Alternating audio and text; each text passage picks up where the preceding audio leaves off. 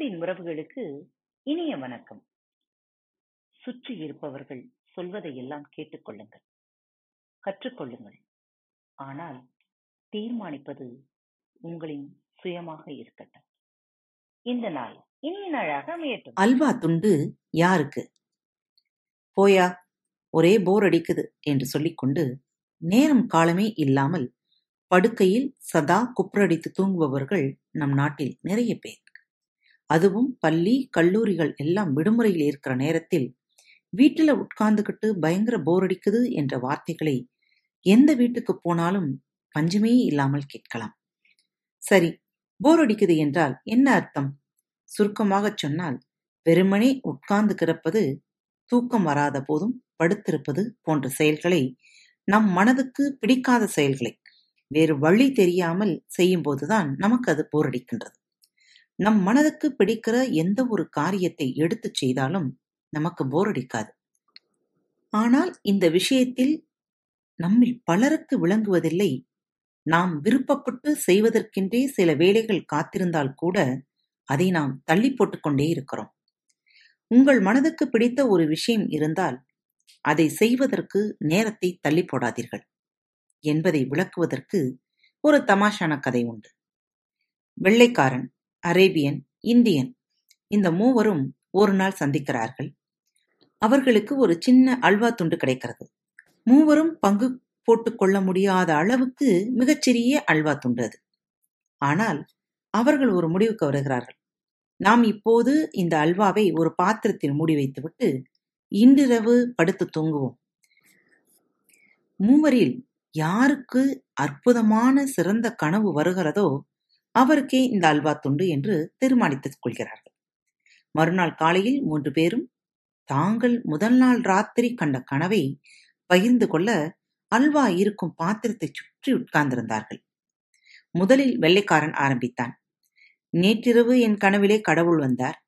என்னை அவர் தன் பூந்தோட்டத்துக்குள் அழைத்துக் கொண்டு போய் பல அற்புதங்களை செய்து காண்பித்தார் என்றான். அடுத்து அரேபியன் நான் கண்ட கனவை கூறுகிறேன் என்று சொன்னான். நேற்றிரவு என் கனவிலும் கடவுள் வந்தார்.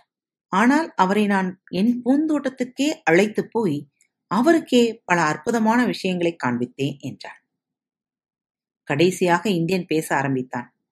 நேற்றிரவு என் கனவிலும் கடவுள் வந்தார். ஆனால் நாங்கள் பூந்தோட்டத்துக்கு எல்லாம் போகவில்லை. கடவுள் என்னை பார்த்து அடை முட்டாளே எதிரிலேயே இவ்வளவு இனிமையான அல்வா துண்டை வைத்துக்கொண்டு கணா கண்டு கொண்டிருக்கிறாயே முதலில் தூக்கத்தை விட்டொழி உடனே எழுந்து போய் அந்த அல்வா துண்டை சாப்பிடு என்று கடும் கோபத்துடன் கட்டாய் கேட்டார். கடவுள் சொல்வதை நாம் மீறுவது சரியாகுமா? அதனால் நானும் மறுபேச்சில்லாமல் எழுந்து போய் அல்வாவை சாப்பிட்டு விட்டேன் என்று சொன்னான். மற்ற இருவரும் திடுக்கிட்டு போய் பாத்திரத்தை திறக்க உள்ளே அல்வாவை காணும். இந்த கதை சொல்லும் செய்தியை மட்டும் எடுத்துக்கொள்வோம் எந்த ஒரு வேலையை செய்யும் போது நமக்கு சந்தோஷம் கிடைக்கிறதோ அந்த வேலையை செய்யும் போது நமக்கு சந்தோஷம் கிடைக்கிறது.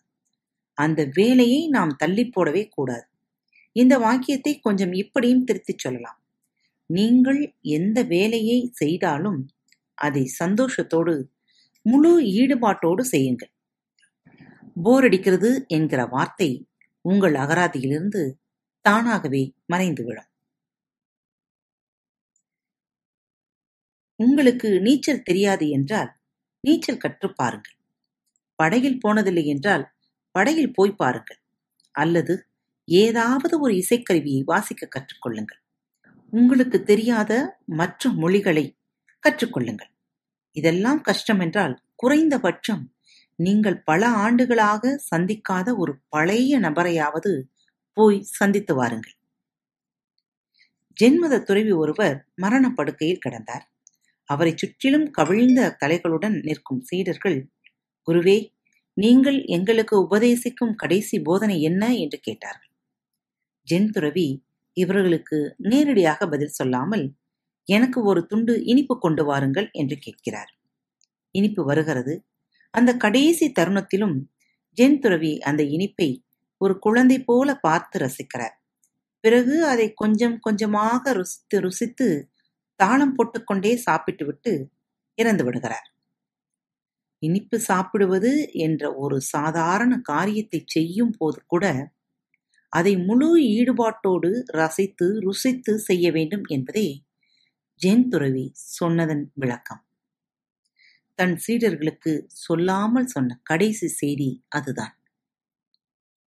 வேலையே இல்லாமல் வீட்டில் சும்மா உட்கார்ந்திருப்பவர்களுக்கு மட்டும்தான் போரடிக்கிறது என்பதில்லை. செக்கு மாடு மாதிரி ஒரே மாதிரியான வேலையை வருஷ கணக்காக செய்து கொண்டிருக்கும் நபர்களுக்கும் தான் போர் அடிக்கிறது. எந்த ஒரு மனிதனுக்கும் நான்கு வகையான வாழ்க்கை உண்டு. ஒன்று தனிப்பட்ட வாழ்க்கை. அடுத்தது குடும்பம். மூன்றாவது தொழில் சம்பந்தமான வாழ்க்கை. நான்காவது சமூக வாழ்க்கை. ஒருவர் இந்த நான்கு வாழ்க்கைகளையுமே வாழ்ந்தாக வேண்டும்.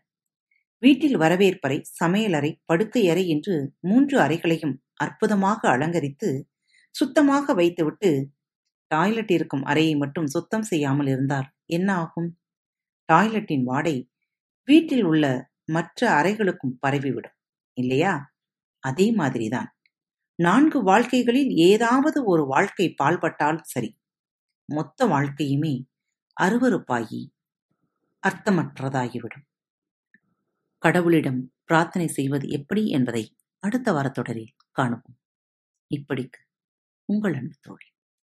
நேயர்களே பாரத் வலையொலி பக்கத்தை சப்ஸ்கிரைப் செய்யவில்லை எனில் சப்ஸ்கிரைப் செய்து கொள்ளுங்கள். ஃபேவரட் பட்டனை அழுத்த மறக்காதீர்கள்.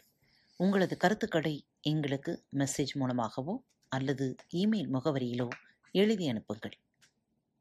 இப்படிக்கு உங்கள் அன்பு தோழி.